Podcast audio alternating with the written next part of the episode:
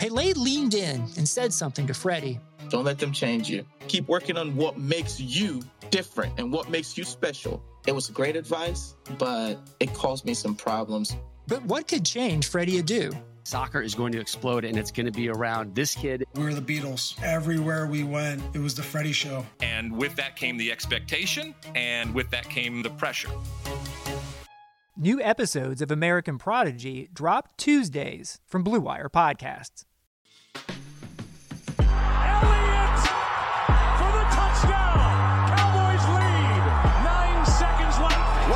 Throw. Wide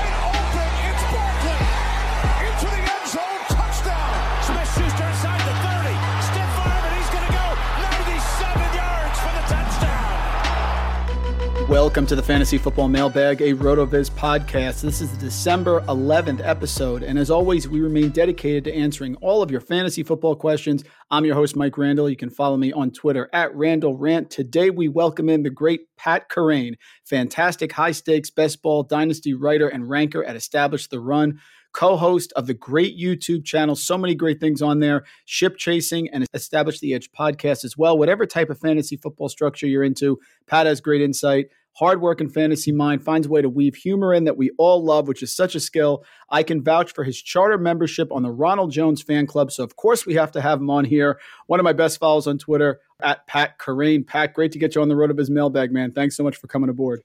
Yeah, thanks, Mike. Appreciate you having me on. I want to talk about how you got started in fantasy football. I mean, things are going so well there. Established the run. The YouTube channel's taken off. You have so many guys you do that with. Just tell us how you got started and, and what you're up to now, because it seems like there's you're on every medium possible, man, to get stuff out there for fantasy football.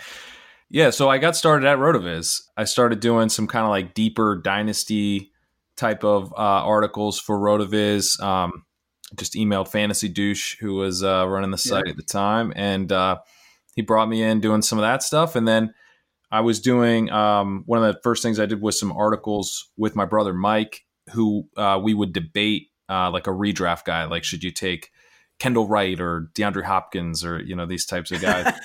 And yeah, yeah. Uh, you know so that so we would we would do those types of articles. And then um, kind of got more and more into doing the podcast stuff. So um, kind of got my feet wet here at rotoviz with that. Um, and yeah, just kind of been really getting more into dynasty, especially as the years have gone on. But you know, the high stakes stuff that really came out of doing the Fantasyland podcast um, with you know hosted by Pete Overzet. I was a producer sure. on that podcast. He and I went out to Vegas for one of the episodes there, and we drafted a high stakes team and kind of chronicled the whole thing. And then out of that, we started a podcast where we just were drafting um, high stakes teams every year and and talking about the process of managing them, drafting them, the whole thing. And that's really where ship chasing has come out of, which is what I do with Pete, where we talk about uh, all the teams we're drafting, and we have like a show every Wednesday where we have been going through the waivers. Now we're talking about the teams that made the playoffs and stuff. And Ben Gretch has been joining us on there pretty regularly. We we drafted teams with Sean Siegel, with Blair Andrews, Hassan Rahim, so a lot of Rotoviz names there so that's been a lot of fun. And uh, yeah, do, doing dynasty stuff with Establish the Edge or uh, Establish a Run and do a, a, podcast with Mike Leone called Establish the Edge. So it's been a busy season, but a lot of fun. It's awesome, man. And the high stakes stuff is great. I mean, you're an OG here at RotoViz, but uh, the way you chronicle the wins, uh, you guys have been doing a great job on that YouTube channel. I always check it out. You talk about the wins, the hits, the misses every week, and it, it really gives you a lot of insight into what what we should think about and learn from each week into preparing our DFS lineups the next week. Yeah, I, I think it's kind of, um, I, you know, people seem to to dig it. It's like one of these things where we're literally just talking about like what we're doing. We're like super in the weeds, and we we try to bring some humor to it, and we try to just like let you know like exactly what we're we're doing. Like, um, you know, sometimes in years past, it's just been like me and Pete like arguing about like how much money we should blow on Ty Johnson on the waiver wire. And this is like when he was in the Lions and it was ended up being total disaster. And so there's like some kind of some humor in it, but it's not it's not really always advice. Like sometimes it's just and I was talking to, you know, I I, I was making this point where it's like not necessarily um, you know, with the the Ronald Jones stuff, as you mentioned, I'm a I'm a big Ronald Jones guy. Um, I was this hasn't aired yet, I guess, because the, the Solis report takes a lot of time to edit, but there is a Solis report in the works. And I, I was mentioning to John, like, I don't think people necessarily got like too worked up about how much I was like a Ronald Jones truther because I'm not even necessarily like touting Ronald Jones on ship chasing. I'm trying to convince Pete to draft him, and that's funny. so right. it's like my crazy Ronald Jones stuff is actually like providing entertainment. I'm not just like talking at the listener trying to get them to draft them. Uh, you know, it's great stuff. Ty Johnson, Jahvid Best, Mikel Leshoure. I mean, it's like a vortex of Detroit running backs we we could talk about forever here. But that's great, man. It's it's it's awesome stuff. And I'm not going to bury the lead. I want to get your thoughts here on Jalen Hurts. All right, and you can analyze him dynasty perspective as well. So Carson Wentz, I always feel, Pat, like Carson Wentz has been overvalued because of the one 13 game season that he had where he's pretty much the front runner for MVP. But outside of that, he's been very ordinary, fumbleitis, the whole thing. Jalen Hurts now going to be starting this week in Philadelphia. Talk to us about what you think about him and his dynasty value moving forward. Yeah, Wentz is looking broken, and I agree with you about the the run he had inflating his value on the first high stakes team that we drafted. We went with Wentz as our quarterback. We went with Reagor. We went with Boston Scott. We were like, this Eagles team, you know, they're going to bounce back. It's going to be awesome. So that didn't really. I said the out. same thing. I was waiting. I feel like I'm. Uh, it's coming soon. It's coming soon. Now I'm giving up. Yeah, I'm. I'm giving up too. I mean, we bailed out pretty quickly on that and got Herbert on that team. That that team ended up doing really well. But um, but yeah, we we kind of thought there was something here at this point I think Hurts is definitely going to add value to the offense. There is a question, I think, about how much value can be added, though, because, well, first of all, I don't think he's necessarily going to add to the to the backfield. Like he, we see, you know, with Taysom Hill, this type of quarterback can hurt guys like Alvin Kamara. I think Boston Scott, in particular, you know, his his value, not that it was all that much, is probably really hurt by this. I think Miles Sanders' value overall will probably be hurt by this. We could you know, we've seen Jordan Howard all of a sudden here, which is bizarre, but um, the rotation at the at the running backs is already a problem. And now if there's less receiving value there, that could be a problem. At wide receiver, I think it should help things, but we're seeing this bizarre rotation where they're really rotating out guys and doing almost an even split among four wide receivers on the outside. So you're seeing yeah. Greg Ward all the time in the slot, but then you got Reagor, Hightower, Alshon Jeffery, and Fulgham all mixing in in a in a way where no NFL teams do this. It's not like you'll see sometimes with like Dallas, you know, they have uh, Cedric Wilson and Brown who they kind of mix in to keep the other guys fresh, keeps everyone's routes down around like 75 to, you know, 85% or whatever. But it's not like no one's even above 60%, which is what you're seeing with the Eagles, where there's really no full time outside wide receivers on that team which is dumb. So, you know, I, I, think it, it's bad coaching and it's going to hurt. It's going to hurt Hurts because he's not going to be able to get chemistry. I think it's one of the things that's hurt Wentz that he hasn't been able to develop chemistry with any of these guys. Mm-hmm. Um, but yeah, I think overall it's probably gonna, you know, if if they can just let one guy be out there on the field long enough, uh, it would theoretically create additional value at the wide receiver position. And you know, dynasty wise, it's really hard to say because Wentz's contract makes him uncuttable. I don't think anyone's going to trade for him, so he's going to be lurking. It's it certainly would not be something where I'd be like all that psyched about Hurts long term, just because it's going to be a messy situation and quarterback is a situation. You know, some of the leagues I play in, I'm only carrying one quarterback because they're like pretty shallow dynasty leagues. So he's he's someone if I could sell right now, I, I probably would. Although you know most trade deadlines have passed. And listen, the quarterback obviously affects the receivers. It also affects the running back. I understand that Taysom Hill's a runner. I, I get it. But I have been shocked at the, the lack of usage of Alvin Kamara, particularly in the passing game. I get the whole thing, but Michael Thomas has been able to have two games of 100 yards or more receiving with Taysom Hill. If he can du- duplicate that with Thomas, why is Kamara just such a non factor here with those dump offs? I, I think it comes down to like the first read, and, and you know you see. I think the Thomas thing really reveals how big a part of the offense Thomas is designed to be. You know, where he's he's the first read clearly on a lot of these plays because Taysom's not like working through his progressions, and then you know he's pretty much doing one, two reads and then taking off. I think that's why you're seeing Kamara's value hurt so much. Where uh, Brees is not that type of quarterback. Brees is a traditional quarterback where he's working through his progressions and then he'll dump off. To Kamara, he offers nothing with his legs. So if you're, you know, scheming up a game plan, you're going to have a lot more screens in there as opposed to design runs and options and that type of stuff. So what Kamara offers is just better suited for a non-mobile quarterback than one who's like highly mobile, um, almost relying on the ability to be mobile like Taysom Hill. One of the quarterbacks I found myself having a ton of exposure to in best ball was Matt Stafford. And I feel like we're kind of getting rewarded here for waiting until the end of the year. He was the overall QB6 in week 10 against Washington, last week against the Bears in a tough matchup, overall QB5. No Golladay yet, but he is passing more. Bevell's a head coach. Patricia is gone. I think Matt Stafford here, Pat, could have a pretty strong ending for those fantasy owners that held on to him. Yeah, I don't know. I don't know if I'm that optimistic. Okay. Like because you're seeing like uh, so obviously this past week was was nice, but what happened was that Marvin Jones successfully imitated Kenny Golladay, mm-hmm. and I just don't feel like we can count on that. I mean, this offense very clearly needs that Kenny Golladay guy, and by that I mean someone who operates deep downfield but also earns targets at a high rate. And Marvin Jones did that this past week. You got a ceiling week out of the offense. And and with someone operating in that role, it opens up things for guys like Hockenson underneath. Uh, but I think Marvin Jones is pretty close to done, and I'm not sure we're going to be able to get that type of performance on a consistent basis. If we got Kenny Golladay back, um, then I would feel much better about being able to rely on the offense. At a very small amount here, at least at a minimum, we're going to get a better look at Quintez Cephus because they cut Marvin Hall. And Cephus is a big RotoViz guy here. I, I don't know if Golladay is going to come back. I, I saw what Adam Levitan put out today.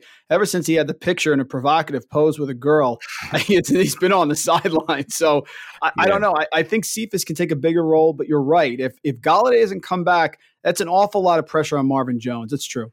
Yeah, we, we're unclear unclear if Golladay's been taking it easy on his hips like like he should have been. right. Yeah, as, as, as very true. Uh, breakfast, for some reason, Pat, has become a major question every week here. Blame it on Jake Ciely. What's the breakfast of choice in the Kerrane household? And do you have a favorite cereal? Is that a part of it? I'm not that big on cereal. I do like, there's these, uh, uh, at the bodegas around here, you can find like the cinnamon toast crunch, but churros. Oh, they're like ah. churro shaped, and they just they like they don't because the thing I don't like about cinnamon toast crunch is that it absorbs all the milk very quickly. It gets really soggy, but the churro shape kind of keeps it floating a little bit better. So sure. I, am a big fan of that. But that's basically a dessert. So I don't usually I'm not eating that in the morning. It's more of like a late night type of deal.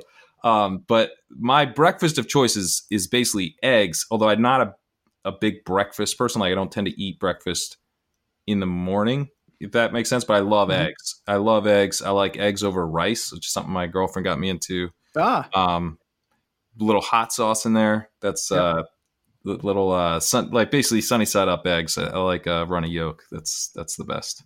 Anything, Pat, is better with hot sauce. I agree on that. 2020 has already reshaped how we work and it's almost over. Businesses across the globe are challenged to be their most efficient, which means every hire is critical. Indeed is here to help. Indeed is the number one job site in the world with more total visits than any other job site, according to ComScore. Indeed helps you find quality candidates quickly so you can focus on hiring the person you need to keep your business going. Unlike other sites, Indeed gives you full control and payment flexibility over your hiring. You only pay for what you need. You can pause your account anytime, and there are no long term contracts. And now, Indeed's new way of matching you with candidates instantly delivers a short list of quality candidates whose resumes on Indeed match your job criteria that you can contact the moment you sponsor a job, making Indeed the only job site that can move as fast as you do. Right now, Indeed is offering our listeners a free $75 credit to boost your job post, which means more quality candidates will see it fast. Try Indeed out with a free $75 credit at Indeed.com slash BlueWire. This is their best offer available anywhere. Go right now to Indeed.com slash BlueWire Offer valid through December 31st. Terms and conditions apply. The wait is finally over, folks. Football is back. You might not be at a game this year, but you can still be in on the action at Bet Online. Bet Online is going the extra mile to make sure you can get in on every possible chance to win this season. From the game spreads and totals to team, player, and coaching props, Bet Online gives you more options to wager than anywhere else. You can get in on their season opening bonuses today and start off wagering on wins, division, and championship futures all day, every day. Go and head to Bet Online today and take advantage of all the great sign up bonuses. Don't forget to use the promo code BLUEWIRE at betonline.ag. That's BLUEWIRE, all one word, Bet Online, your online sportsbook experts. Patriots defense. You're going to be a soothsayer here because this pod is dropping on Friday. We're recording on Wednesday.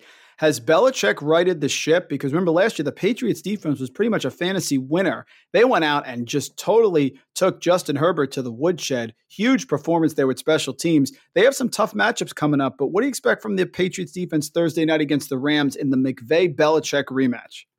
Yeah, no, it's it's really interesting, and there's you know some of the narratives with Belichick. I feel like they get out of hand, but then he like continuously just uh, you know makes them look like they were good calls. One of those narratives being that he's really tough for rookie quarterbacks to play, and then you know just absolutely stomps all over Justin Herbert, who's having this great season. So yeah, I would I would expect that um, it'll be a close game. The line was down. Uh, I was it opened like six and a half down to five, but um, I think the story as far as defense is probably on the Rams side.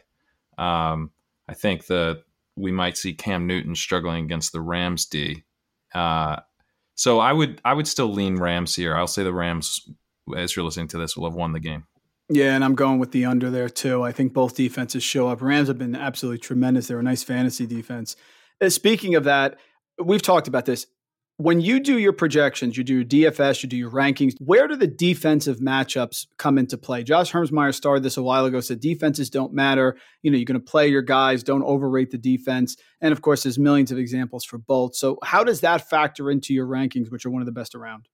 Yeah, so I don't do weekly rankings or projections, but I do do dynasty rankings, which mm-hmm. obviously, mm-hmm. you know, I don't have to get into I don't have to get into the defensive matchups for that since it's like kind of the wider window. But I will say that like everyone who's doing, you know, the weekly rankings and stuff, they are definitely incorporating defense into those and all the projections and stuff as well.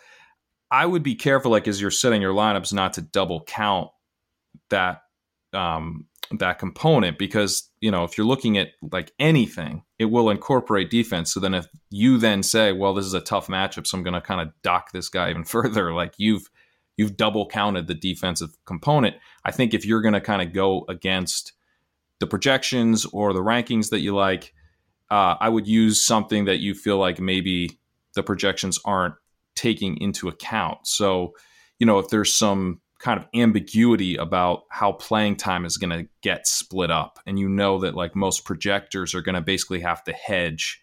An example would be like the Rams running back situation. Like if you felt strongly that Cam Akers was going to build on that. Um, you know, he he just is coming off 63% of the snaps, a really strong workload, seven carries inside of the 10. Like he's not going to get projected for that role um, in this game that will have just happened. But if you feel that that was legit, then I think that's a spot to maybe go against rankings and projections more so than uh, reincorporating the matchup personally. What's your favorite music, rock band genre to listen to when you're working out, jogging, or uh, maybe getting fired up to set your DFS lineups on Sunday? Yeah, the the stuff, especially for like the DFS and and writing, researching, all that. I there's like this very specific type of, um, like kind of down um it, it's like heavy drumming plus like slightly melancholy that I really and I also think this is nice for like running and stuff. But um like the National has this like a very like a very kind of active drummer. Yep. Uh, Mi- Michigander is another uh, oh, band yeah, I really sure. like. Yeah. Mm-hmm. yeah, that kind of thing where you get like really kind of like there's a lot going on rhythmically, but at the same time, that's a, like a little bit on the melancholy side. That that really does it for me. I'd like you to give the first word that comes to mind with the following five players. These are sort of key players that I've identified down the fantasy playoffs here that can make a difference one way or another. So I'm going to name a guy. Give me the first word that comes to your mind, that maybe explain a little bit. We're going to start Mr. Polarizing. The Bears, David Montgomery. Inflated. so at the schedule, though, very good, Pat. What does that do for you? Anything? No, it it does. It it's not. You know, you got to factor that in some, but I think that what we've been seeing the last couple weeks is that Dave Montgomery surprisingly has been getting there on efficiency, and that's good. Like we like players who are efficient and are you know are good. He has looked good, but he is still on the Bears. Um, and the thing that we're kind of supposed to be able to count on with David Montgomery is this big workload, him getting all the touches. But he lost a touchdown last week to Cordarrelle Patterson. He didn't actually have, if you look at Rotoviz's ex- expected points uh, stat, which I really like, uh, he didn't really have that strong of an expected points workload this past week. Um, and Patterson was actually just behind him in that. So I think he is a little bit like the recent performances probably inflating people's opinion of him just uh, just slightly. I don't think he's like a disastrous type of play, but uh, I'm not really buying the last couple weeks what we've seen out of him as a player. Here at Rotoviz, we are zero RB for life, and this has been one of the key guys here. Myles Gaskin, give me a word. Unrealized. Mm-hmm. Because we're seeing all of this, all of this. Uh, we're not seeing a ton of work with inside inside the five. We're seeing a lot of work inside the ten that he's not scoring on, and uh, that's the that's the key question with Gaskin. Are we going to get the touchdowns? Uh, which would be amazing if they, if he was finally getting the touchdowns that really could be a part of this workhorse role. There is some downside if uh, if Ahmed comes back and you know they end up moving away from Gaskin at the goal line, but he's shown the ability to get those those touches inside the ten. Um, but we just need the touchdowns on him. A guy that we had no exposure to here, late round running back Give me something on Kenyon Drake. Yeah, fragile. Yeah. Uh, I, think the recent success has been somewhat related to Kyler Murray not being right. And uh, I think once Kyler Murray starts running a bit more, it's going to hurt Drake.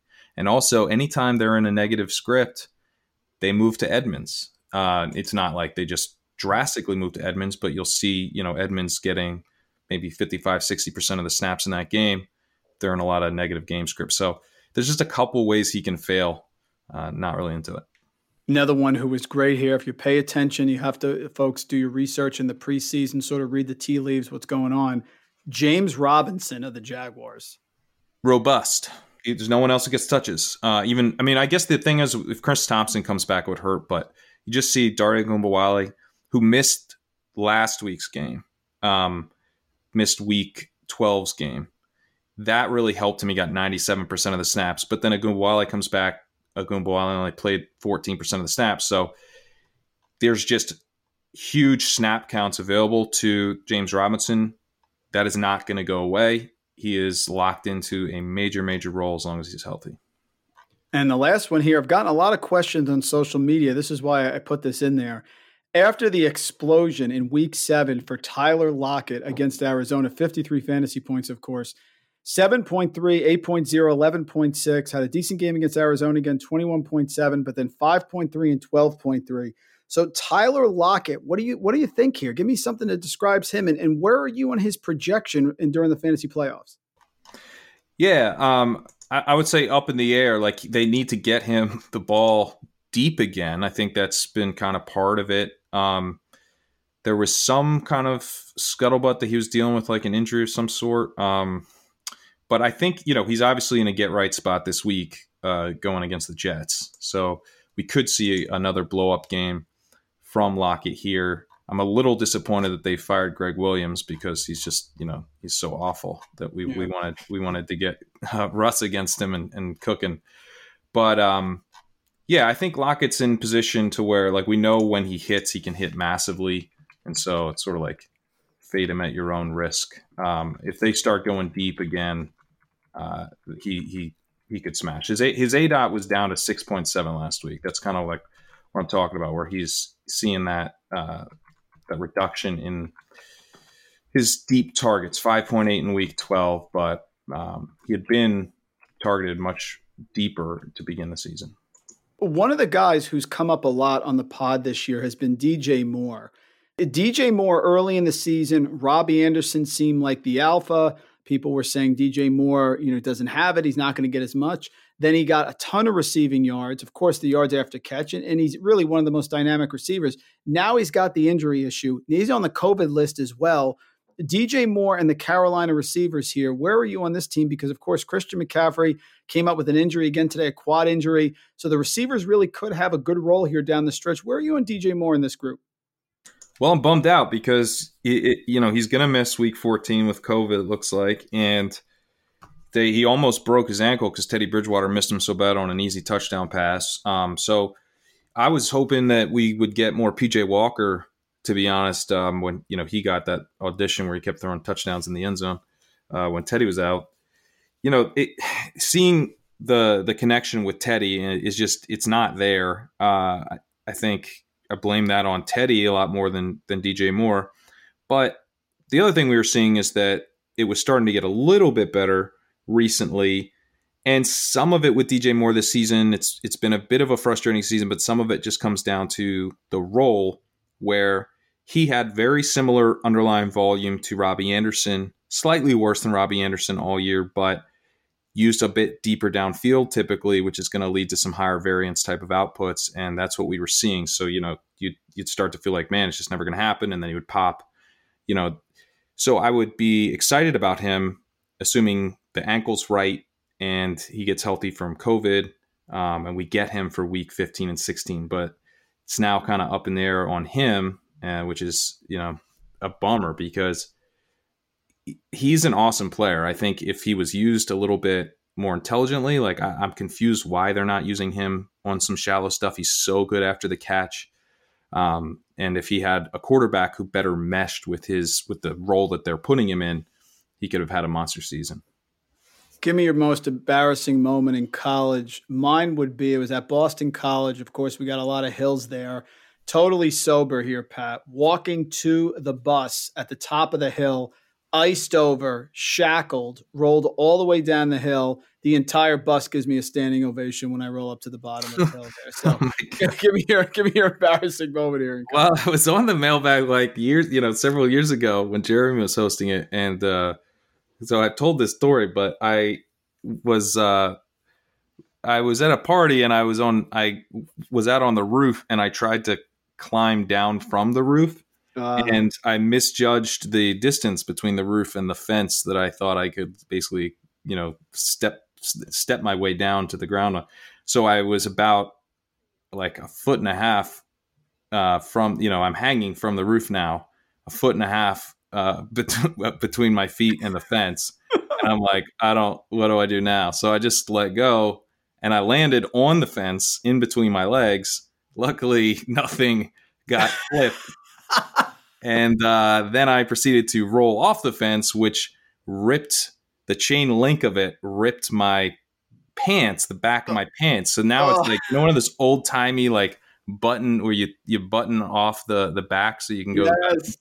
that it, my pants are now those pants and uh they just i, I called a cap uh, yeah. the, party, the party was over yeah that's the best move absolutely very good we have a huge battle coming up here, Pat, in week 14. Steelers Bills. So, Steelers with sort of the surprising loss to Washington because they got up early. They were driving the ball. I feel after that goal line stance there early on that could have put them up 14 nothing. Things changed around. They do have a good run defense. They don't have a good pass defense. Why people say Steelers have a good defense, I don't buy it. The pass defense is not good.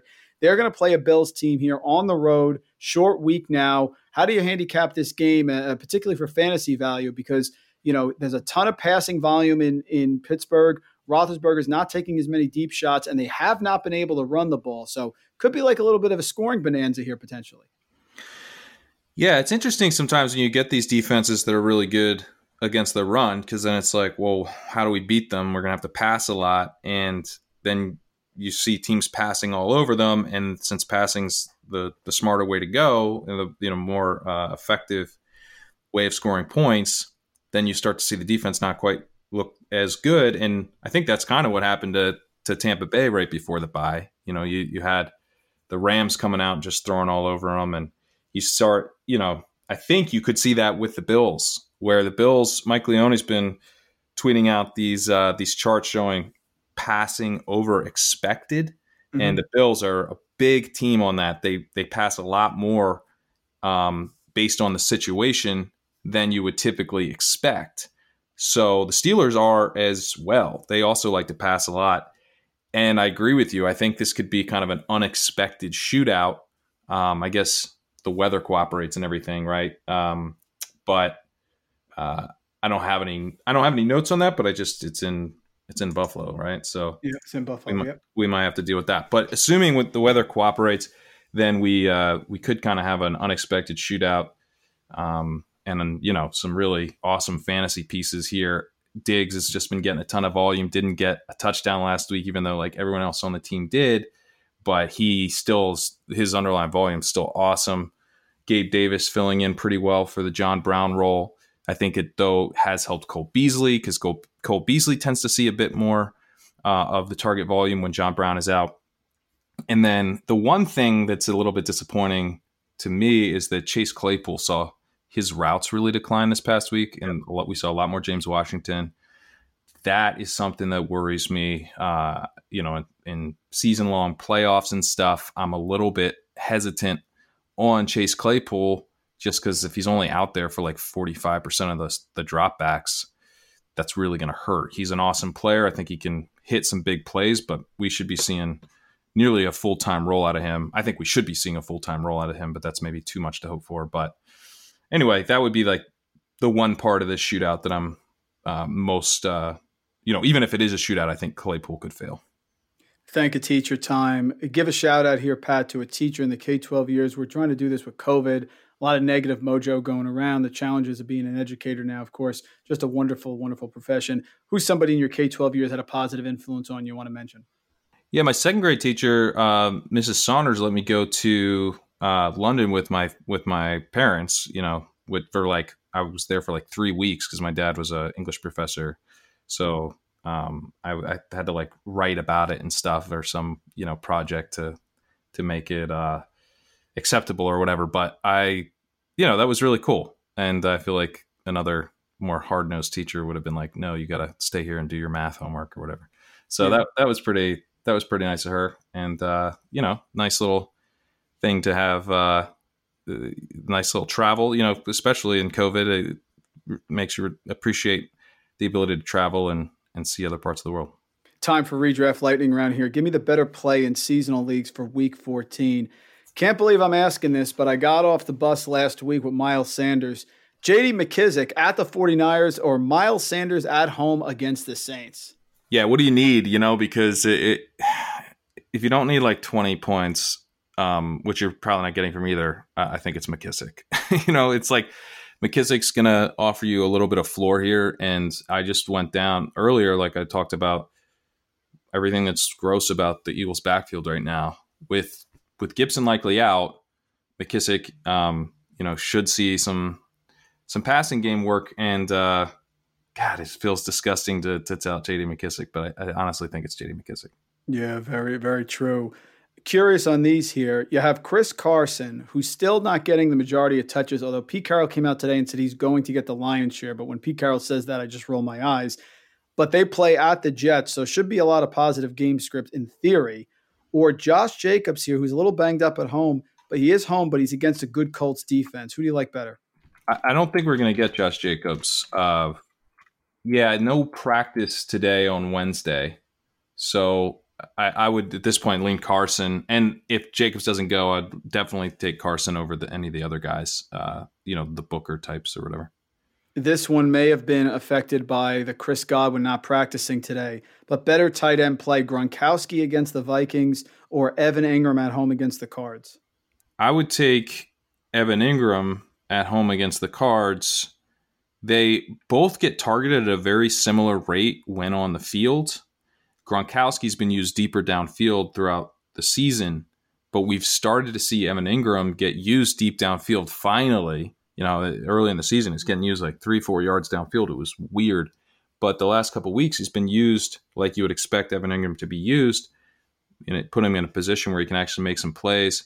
And his ADOT over the last two weeks is up to 11.3, which is very in line with what we're seeing from Gronk. So they're pretty similar overall, but Engram's just out there on the field way more. He's running around on 86% of dropbacks this season. Gronk at just 63%. So I think uh, with tight ends, it's often just a matter of, of who's getting playing time. Uh, given that both these guys can earn targets and are part of the passing game, I think you got to go Engram.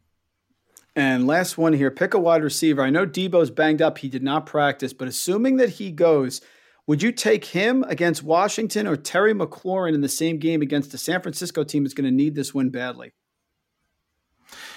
Yeah, I would take Terry McLaurin. Um, obviously, we got the dud this past week, but he's fourth in the NFL in WOPR this season.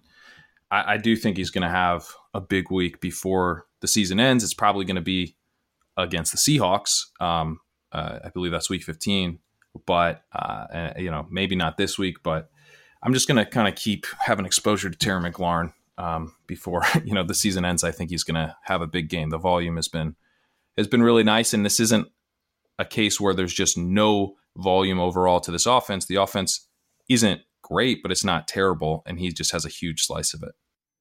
I love Memento Seven. John Daigle came on talked to me about Knives Out, which I watched last night. It was really good as well. You have a favorite movie with sort of a suspenseful or tricky ending?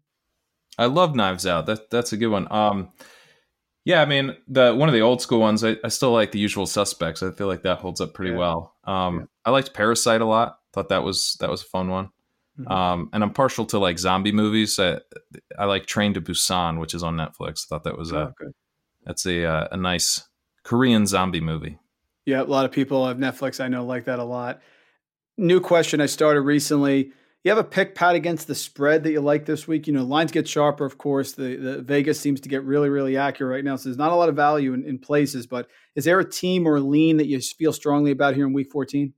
Yeah, so on Chip Chasing a, a, few weeks ago, we we had uh, Ben Gretch and Mike Leone on the show, and we were talking about this idea of do you carry a backup kicker into your high stakes playoffs um, because the waivers are not available during this three week championship window where you're competing against all the other league winners. And, you know, very heated debate about whether or not you take a backup kicker. And Ben's point was that he had Zane Gonzalez and that he, he therefore did not need a backup kicker because of how much uh, Cliff Kingsbury loves field goals. So when I see the Cardinals here minus two, and I can picture Cliff winning the game at the very end with a Zane Gonzalez field goal, uh, I got to go with that. Excellent call.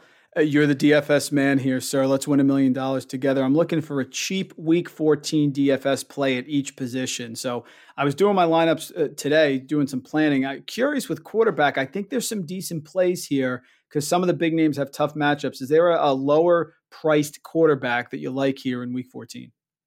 Yeah, I I don't tend to go with like a lot of the lower priced quarterbacks in GPPs. I was going to ask you if Justin Herbert counts his, his value his yep. price has fallen a bit. bit. Um, yep. Mm-hmm. So that would be my my uh, choice if you'll give it to me. But you know, Jalen Hurts, uh, I think has decent upside. I mean, he's going to rush a fair amount. He's only fifty one hundred on DraftKings, and uh, that would be if you want to go cheap. I think kind of the obvious guy. Um, Dare I mention Pat the red rifle in a revenge game? yeah, that's see, that's what I'm trying to avoid. right, exactly. Don't want the low floor. You know, you want, want, you want a quarterback to. Well, I I also worry about the ceiling in that type of situation because yeah. um, Pat Thorman does the snaps and pace article at Establish Run, which I think is like you want to talk about like mixing in humor. Thorman is the funniest writer I think yes. in the industry, yeah. and uh, he he identified that as just like one of the sluggiest slogs of the season. Um, just a really slow paced game that both teams are basically going to want to go home as soon as possible. So I, I, don't think you really have a ceiling in that game necessarily. Um, in addition to to having a low floor, so I, I the Chargers have been pretty fast paced this year. That's why I, I kind of keep gravitating towards Herbert. I think I'm not scared off by the beatdown that Belichick put on them. Um, they'll probably blow that game at the end, but I, there should be plenty of fantasy value before that happens. Running back has been interesting here, Pat, in GPPs. Dalvin Cook, Alvin Kamara, even Derrick Henry last week. Some of the big high price running backs have not performed. So is there a lower price guy you like? Yeah, again, like at running back, I don't want to get too off the board, but Jonathan Taylor's only 5,800. And, you know, you, that's like, you know, mid range, but you know he's facing a team here that the Jets just ran on uh, in the Raiders, and uh, Atlanta just smashed. So you got um, you know, Colts have a pretty solid defense, and the Jets or the uh, the Raiders have really struggled. Like they really should have lost to the Jets. So mm. I think he could be in positive game script, which is what we want. I'm a little concerned with Taylor. Like he definitely does have a low floor. We saw two weeks ago, Jacoby Brissett was sniping touchdowns. He was used on a third and one this past week. So, you know, another short yardage Brissett sighting. Don't love that. And then we also had Nyheim Hines being used uh, near the goal line and on a fourth and one rush. So there's lots of ways that Taylor can just have his day be ruined. But uh, he's shown a lot more as a rusher recently, shown some of that speed. And I think, you know, he could potentially rack up, uh, you know, easily get over 100 yards, get in the end zone once or twice, and and pay off that salary pretty nicely. You know, I remember beginning of the year, I was touting how Jonathan Taylor's over under rushing yard prop was something like 720, and I was laughing. I mean, I think he's going to get. It. He's got 609, but that was frisky for a while. I mean, I just yeah. don't get it. I feel like Pat, he comes out, he starts the game, and then he's gone for the rest of the game. Yeah, I don't, I don't get it. I honestly don't get it. They like a fourth and one Nyheim Hines rush. Like what you're just yep. Like talk about galaxy brain. You know what I mean? Like you're what do you what how do you get there? Do you think like well the defense will think we'll never run it in this situation, but you've right. lined up like you're running it. Just give it to the big guy who is your better runner. He wasn't used at all in short yardage last week, like in any situation. It's like I think second and he was on, he wasn't used on any third downs. He wasn't used on the fourth down. He wasn't used near the goal line it's all like first and 10 second and 10 type of runs maybe you know second and six mixed in there. It's just it's strange that you've got this big back and you're not using him like that. But anyway i'll stop ranting. I, I, I don't i was plenty uh, excited about jonathan taylor to start the season too but it hasn't quite panned out. It hasn't been a total disaster but but not the uh not the what we were imagining when the season started. Do you have a lean here pat dynasty wise with him or, or clyde edwards helaire yeah, I mean, I so if you're if you're in a situation where you're trying to um, rebuild, then I think Clyde Edwards-Helaire is going to get you. He's like an asset that while while both providing some um, some production, is just very insulated because he's tied to Patrick Mahomes there's really very little downside. I think what will probably happen is they'll let go of Le'Veon Bell, but they're going to bring back Damien Williams, and he's going to end up in kind of a committee situation yet again. But then you enter 2022, or you you know late like this time next year, you're probably looking ahead to 2022, going, well, this could all be Edwards-Helaire's backfield finally, and his price should be roughly where it is now. So I think you kind of are probably going to get another full year's look at Edwards-Helaire without him like losing any value. And that's pretty nice to have in a rebuilding situation. I think if you're in a position where you're like, I want a guy who can maybe carry me to a title, I think that Taylor has more of that upside. Um, where we're seeing John, uh, Jordan Wilkins' role had been like way too big. It's starting to be smaller. Um, hopefully, Hines, you know, is not used in these situations that are not well suited to Hines and Taylor could uh, deliver maybe not like truly elite, like over 20 points a game type of uh, production next year, but certainly could be in that like 18 points per game type of mix. Back to DFS, wide receiver. It's nothing is more frustrating to me in DFS than paying up for the wide receiver because, of course, it's something you probably shouldn't do given the range of outcomes and then having them bonk here. So give us sort of a low end play, a guy you like, either a high volume guy or maybe like a home run guy. Call this the Marquez Valdes Scantling portion of the show. What do you got here, Pat, for wide receiver? Yeah, again, I'm not sure if I'm following the rules exactly, but Brandon Aiyuk's 5400, which yeah, yeah, he's sure. not like min or anything like that, but um, man, I, and also I'm worried that he might be popular because uh, you know if we don't have Deebo this week, then people are going to be uh, very much on him. But man, like he comes back from injury and is the number one wide receiver. We're seeing Deebo in this role that is like very limited and just no air yards. I was commenting on on uh, stat chasing this week that like Deebo's ADOT was up to like 4.1, and that was exciting because it's normally, you know, he's seeing negative air yards on the week. So Brandon Aiyuk is getting used um, in the intermediate area of the field much more than he was in the beginning of the season. at times at the beginning of the season, he was really just doing these like clear out, deep threat type of, of routes where, you know, he's got an ADOT that's like 17, 18, and it's just going to be too volatile to count on. But now he's getting used kind of as the primary option and getting used more in the intermediate area of the field. He is still the basically the deep threat, but he's not exclusively the deep threat. And he kind of kind of has, I think, a, a pretty high floor, high ceiling combo this week. Pretty excited about him. And tight end, the wasteland. If it's not Travis Kelce and it's not Darren Waller, who is it? Okay, so this is I'm going to give you some really cheap, gross names here. So two guys, I'll say, Brandon Allen has locked into Drew Sample yep. over the last two weeks, and Sample's running a, a lot, lot, of receptions. Routes. Yep, a lot of receptions. Yep. yep. And he's had 12 targets over his last two games, running a route on both uh, on 70 percent of dropbacks in both of those games, 70 percent plus. I think no one is going to play Drew Sample because that's gross. So you got him. He's at 3,000 on DraftKings. And then Cole Kmet is at 2,900. And he's been coming on as the Bears' number one tight end. So I think he's also in that mix. I think Kmet will probably get a little bit more ownership. People noticing that a bit more, it seems like. But I think both those guys are in play.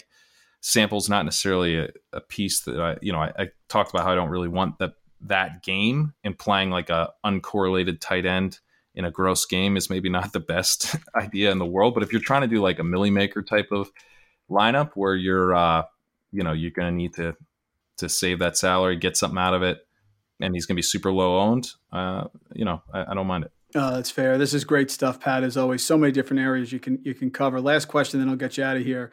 Look into the crystal ball. Who's the Week 16 guy that you look at and you say, you know what, he could be a major factor? Because of course, if if you're in a, a fantasy playoff and you have a buy right now, you may want to try to set things up for a certain receiver, running back, QB, defense, whatever it is. Last year, of course, we had the big Dolphins Bengals game, which was such a big focus of of people planning for week 16. It did not disappoint. Fitzy went for 419 and 4. Is there a player that you see there looking at the week 16 schedule that you say to yourself, you know, he may be available and he's probably a guy that I think can really make a difference? Or maybe he's on somebody's bench right now and they're not even playing him. Yeah. So I think, you know, with this type of stuff, it's important to be analytical objective. You can't let your personal biases creep in. So I like RotoViz a lot because you have all these tools that you can look at Yep. One of them is the strength of schedule app, which I think is awesome. You can you can select the range you want to look at. So I just selected week 16 specifically, and I looked at the the schedule for running backs. The top number one best schedule for running backs in week 16 is Tampa Bay. So objectively, I think the answer is uh, clearly Ronald Jones here. There it is. The guy Pat Kerrane ties it all together. I am with you, and I'm so happy for the people who were laughing all over social media when Leonard Fournette got acquired. That Rojo has found a way to grind himself out there, right on the border of RB one. That's a that's a great call. What a way to wrap it up, Pat. Folks, Pat Kerrane here. Gotta follow him on Twitter at Pat Kerrane. Establish the run. Great stuff. Ship chasing on YouTube. He's got a stat chasing show. He says he's doing work with Ben Gretch right now. established the Ed- Edge podcast and an OG here at RotoViz. Pat, thanks so much for a few minutes. Great job, man. Yeah, thanks.